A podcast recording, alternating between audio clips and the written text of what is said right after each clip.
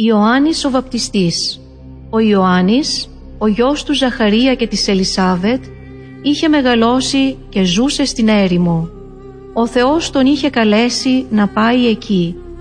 Ο Ιωάννης έλεγε στους ανθρώπους «Μετανοείτε και βαφτιστείτε για να συγχωρέσει ο Θεός τις αμαρτίες σας». Ο Ιωάννης φορούσε ρούχα από τρίχες καμήλας και μία ζώνη δερμάτινη έτρωγε ακρίδες και μέλι από αγριομέλισσες. Πολλοί άνθρωποι από τα Ιεροσόλυμα και από όλη τη χώρα έρχονταν κοντά του και άκουγαν τι τους έλεγε ο Ιωάννης για τον Θεό. Ο Ιωάννης τους παρακινούσε «Αλλάξτε ζωή, δείξτε με τις πράξεις σας την αλλαγή σας». Οι άνθρωποι τον ρωτούσαν «Τι να κάνουμε λοιπόν» Ο Ιωάννης τους απαντούσε Όποιος έχει δύο χιτώνες, ας δώσει τον ένα σε αυτόν που δεν έχει. Και όποιος έχει τρόφιμα, ας τα μοιραστεί με αυτόν που πεινάει.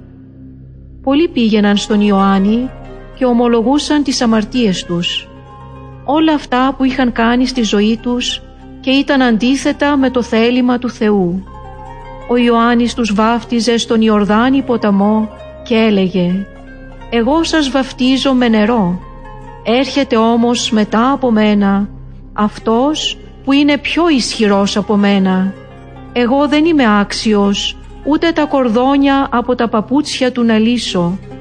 Αυτός θα σας βαφτίσει με το Άγιο Πνεύμα. Η βάπτιση του Ιησού Μια μέρα ήρθε ο Ιησούς στον Ιορδάνη ήθελε να βαπτιστεί από τον Ιωάννη. Ο Ιωάννης όμως δεν δεχόταν να τον βαπτίσει και έλεγε «Εγώ έχω ανάγκη να βαπτιστώ από σένα και έρχεσαι εσύ σε μένα». Ο Ιησούς όμως του απάντησε «Έτσι το θέλει ο Θεός». Τότε ο Ιωάννης υποχώρησε και τον βάφτισε. Όταν ο Ιησούς βγήκε από το νερό άνοιξαν γι' αυτόν οι ουρανοί και είδε το πνεύμα του Θεού σαν περιστέρι να κατεβαίνει και να έρχεται πάνω του. Ακούστηκε τότε μια φωνή από τα ουράνια που έλεγε «Αυτός είναι ο αγαπημένος μου Υιός, αυτός είναι ο εκλεκτός μου». Ο Ιωάννης έδειξε τον Ιησού και είπε «Αυτός είναι που παίρνει πάνω του την αμαρτία των ανθρώπων αυτός λυτρώνει τους ανθρώπους και τους σώζει. Όταν βαφτιζόταν, είδα το πνεύμα να κατεβαίνει σαν περιστέρι από τον ουρανό και να μένει πάνω του. Γνωρίζω με απόλυτη βεβαιότητα πως ο Ιησούς είναι ο Υιός του Θεού. Ο Ιησούς είπε «Εγώ είμαι το φως του κόσμου. Εκείνος που με ακολουθεί δεν θα πλανιέται μέσα στο σκοτάδι, αλλά θα έχει το φως που φέρνει στη ζωή.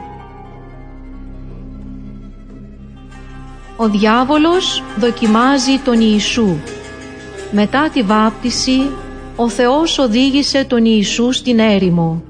Σαράντα μέρες δεν έφαγε τίποτα ο Ιησούς, ύστερα όμως πείνασε. Ο διάβολος τον δοκίμασε λέγοντάς του αν είσαι Υιός του Θεού, πες να γίνουν αυτές οι πέτρες ψωμιά. Ο Ιησούς όμως του αποκρίθηκε. Ο άνθρωπος, λέει η Γραφή, δεν ζει μόνο με το ψωμί, αλλά με κάθε λόγο που βγαίνει από το στόμα του Θεού. Ύστερα ο διάβολος τον οδήγησε στην Ιερουσαλήμ. Τον έστησε στο πιο ψηλό μέρος του ναού και του είπε αν είσαι Υιός του Θεού, πέσε κάτω. Γιατί η Γραφή λέει, ο Θεός θα σου στείλει τους αγγέλους Του για να σε προστατέψουν. Μα ο Ιησούς του είπε, αλλού όμως, λέει η Γραφή, δεν πρέπει να βάλεις σε δοκιμασία τον Κύριο, τον Θεό σου. Πάλι τον οδήγησε ο διάβολος σε ένα πολύ ψηλό βουνό και του έδειξε όλα τα βασίλεια του κόσμου και τη λαμπρότητά τους. Ύστερα του είπε «Όλα αυτά θα σου τα δώσω αν πέσεις και με προσκυνήσεις».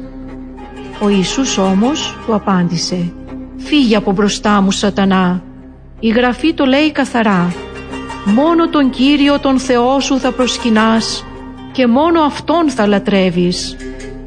Τότε ο διάβολος άφησε τον Ιησού και άγγελοι Θεού ήρθαν και τον υπηρετούσαν. Ο Ιησούς στη συναγωγή της Ναζαρέτ Ο Ιησούς επέστρεψε στη Ναζαρέτ. Το Σάββατο πήγε όπως συνήθιζε στη συναγωγή. Εκεί οι Ουδαίοι προσεύχονταν και διάβαζαν τη Γραφή. Ο Ιησούς διάβασε δυνατά από το βιβλίο του προφήτη Ισαΐα που του έδωσαν. «Ο Θεός με έστειλε να αναγγείλω το χαρμόσυνο μήνυμα στους φτωχούς, στους εχμαλώτους να κηρύξω λευτεριά και στους τυφλούς ότι θα βρουν το φως τους». Τότε τους είπε ο Ιησούς «Σήμερα βρίσκει την εκπλήρωσή της η προφητεία που μόλις ακούσατε». Όλοι συμφωνούσαν μαζί του και θαύμαζαν για τα γεμάτα χάρη λόγια που έβγαιναν από το στόμα του.